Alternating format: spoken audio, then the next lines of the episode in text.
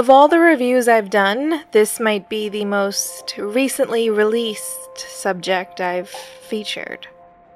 I don't know why I'm speculating when that's something that would be very easy to verify, but c'est la vie, it is what it is at this point. Namely, an effort I'm not sure I can muster when, on the other hand, this movie literally came out last year, so my odds are fairly good. Also, Reviewing new stuff just goes against some of the tendencies of this podcast, or the premise and the facts therein. This podcast is supposed to be a chance to consider the subjective effects media can have on us, or the ways it can touch us, the way stories can intertwine in our own personal narratives or into our very sense of self. The sort of thing that can take time to fully realize. But then you have something that, well, makes its effect known. Or it can feel reminiscent of a certain C.S. Lewis quote that goes, Friendship is born at that moment when one person says to another, What? You too? I thought I was the only one. In terms of what that quote describes, an assumed isolation, I've felt that way a lot. I think we all have, particularly with our own, more personal struggles. The power our pains have over us isn't necessarily innate, but usually a byproduct of its ability to isolate or separate us. Whether by literally doing so or just figuratively removing us from those we care about through perception, or by trapping us in our own heads. So, even though I rationally knew that there was no chance that I was the only one to feel a sense of isolation and separation relative to the culture I inherited by blood, I couldn't always admit that.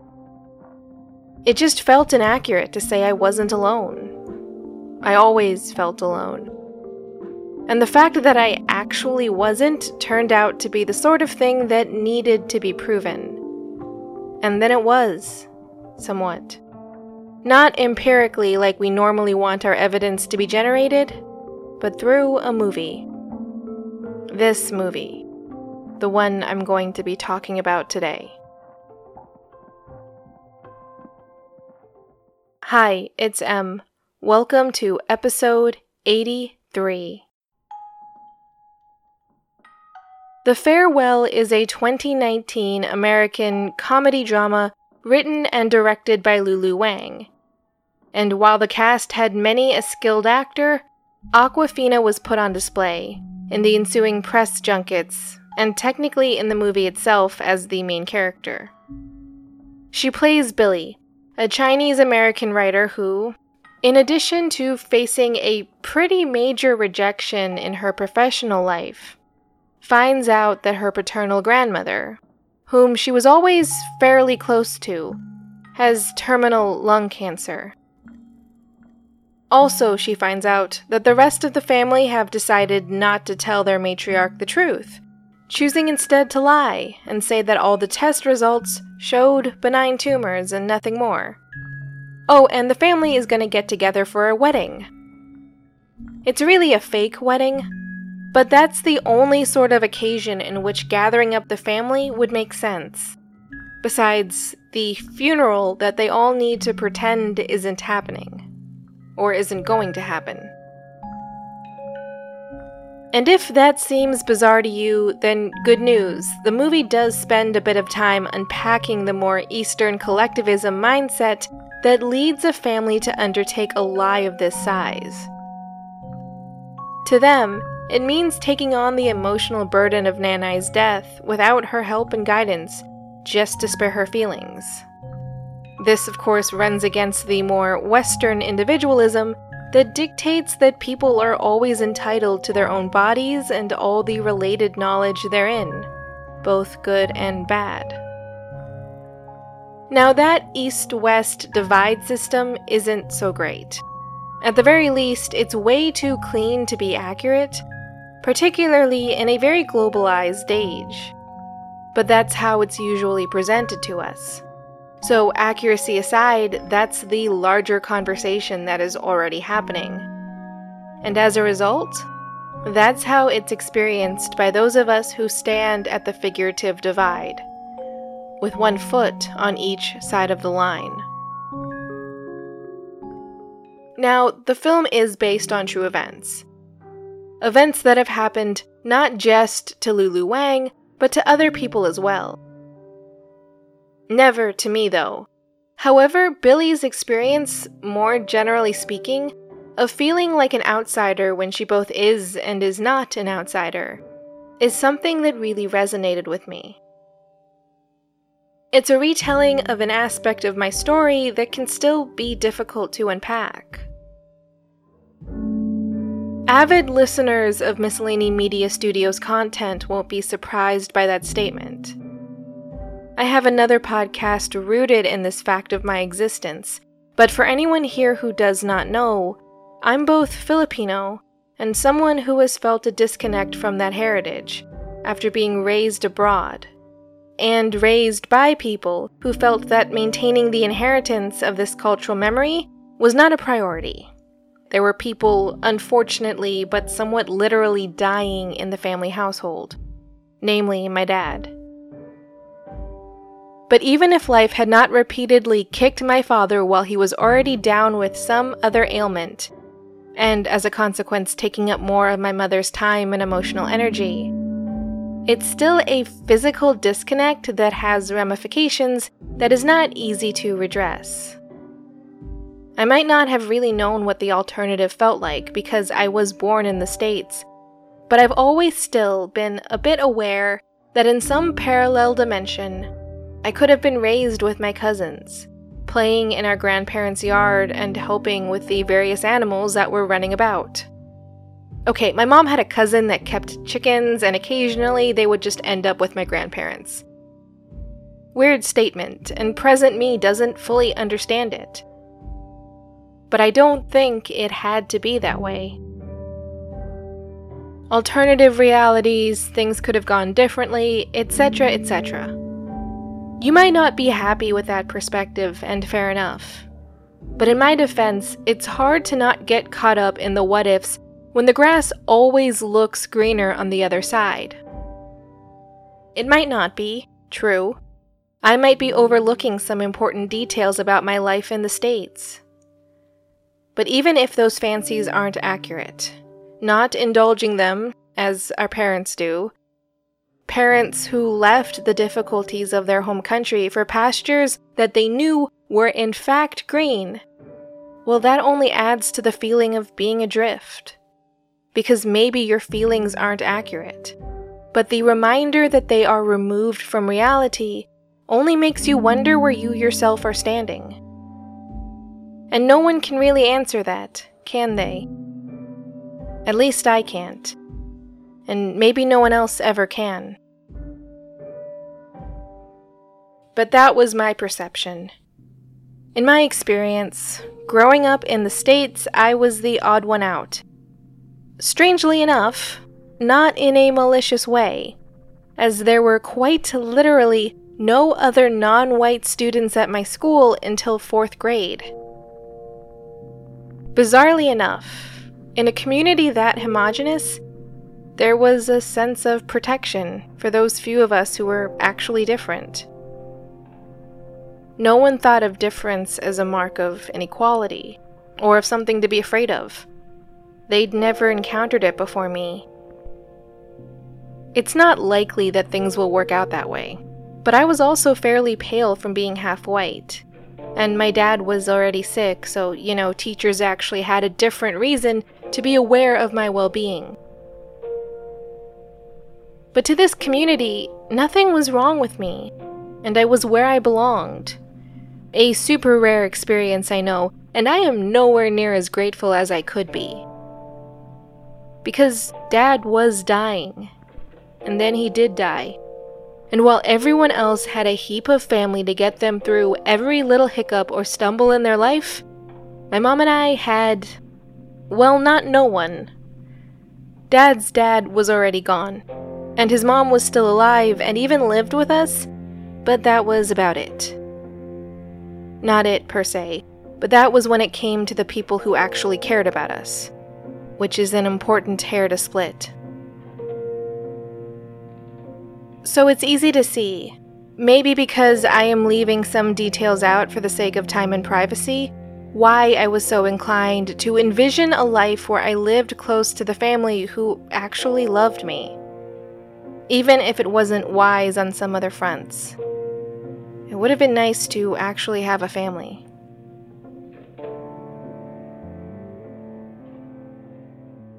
But life and time and all other events move on. Things flow forward. And you can find yourself caught up in rhythms or patterns that don't make sense to you anymore. They should, but they don't. Even if you literally understand the language text, the cultural subtext can still be lost on you. When it comes to rituals, you know where to stand and when, but that won't fully clarify the larger picture at work. It won't change that maybe you don't feel right about doing it at all. Maybe it is objectively wrong, or maybe you won't get the closure you think you need. Because how can you say what you need to say when the entire premise of the situation is that there is no need to say it at all? And then, of course, when it is a more collectivist mindset you enter into, you know enough to know that you have to pretend nothing is wrong, or, at the absolute bare minimum, that you should expect to be corrected when you try to express that something is wrong. Because all the cogs have to be in line, right? Yet another way you don't fit in another place you don't exactly belong in a sea of ones you are already very much aware of. It can seem like it never ends, or it never does, I guess, because you're partially here and partially there, split in two. The farewell shows what could be considered a clash of these two worldviews in such a way that doesn't have winners or losers. Billy might make her choices, but she makes them not on some grand moral stand of what is right or wrong objectively, but on her best course of action in the moment. It's not about making sweeping judgments, it's about doing what's best right then and there. She doesn't take a grand stand.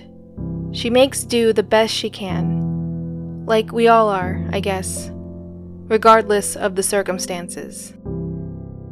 Or that's what I've been doing. First, it was a podcast, but now I want to start a division of Miscellany Media Studios devoted to the sorts of folktale and folklore stories that my grandfather used to tell, and the rest of the culture that I didn't get to experience firsthand. But it won't necessarily fill that gap perfectly. And who knows if it will even be enough for me. The grass being greener and all that? it will always seemingly stay greener. But at some point, you can't be so focused on certain things, be they what ifs or things you did have, that you lose sight of other opportunities or potentials. Because there are opportunities out there that you couldn't anticipate, even if it hurts to be away from home. There are things out there for you to find that can be all yours and that can bring an unexpected sense of joy. Like podcasting, I guess. When I look back, I don't think I could have seen myself doing this five or six years ago, whenever I was in graduate school. It would have been fun, I thought, but actually doing so seemed impossible. But then I kept falling deeper and deeper into the world of new media, and possibilities seemed not exactly endless, but more in my control than old school forms of media were. But that's nothing I haven't said a thousand times already. It's not just about telling stories anymore, or having some other outlet for my creativity. It's been an experience I could never fully comprehend or explain, but it's been mine. One that I sincerely enjoy. Part of what pushed me to take the plunge was making that Filipino podcast this desire to have something of my culture in my life. Maybe some of my other fiction ideas could be twisted to fit into other mediums, but I did not know where else that sort of thing could go. Maybe it couldn't go anywhere else but here in podcasting, and now I'm working on an array of content that strikes at that same vein. Where else could any of it go but here? But where I went? Nowhere, I fear. But it's not a fear I need to face, because I saw an opportunity, and I was not so distracted by the what ifs that I let it slip by. Because, sure, I would have had family in the Philippines, but I would not have met the professor who encouraged me to embrace my creativity, to find whatever outlets interest me, and run with it. And I don't know how to feel about that. But at some point, you just can't worry about it. If you listen to Lulu Wang explain the lengths she went to in order to get this movie made, despite everyone wanting it, you'd know that it seemed to be not an issue of should it be made, but how. The story was intriguing to everyone who heard the premise, but finding an established niche to put it in proved to be that much harder. Which is odd, I think, having seen the finished product. Because there is something universal about the story. We're all born into a framework or system that may not fit us perfectly in one form or another. But the farewell is about coming to terms with the way the system may fail you or not meet your expectations while still embracing the beauty therein. Not so much the beauty of the situation, but that which was latent in the circumstances that bore it. It's about, essentially, a renegotiation, a reinterpretation of the self that you became, not what might have happened had the cards fallen differently. Billy finds some comfort in the veiled way of interacting with her grandmother, partially because it forces her to focus not on what she did not have or what she lost when her family moved from China, but on the love her grandmother genuinely has always carried for her something that is not so obvious in day to day life, but can be almost forced, if not artificial, in tragedy. The nature of the story made it obvious in one particular aspect of life, but I do think it could materialize anywhere. Anyone could feel this way, not just about their racial identity, but about other things as well. Those just aren't my stories to tell.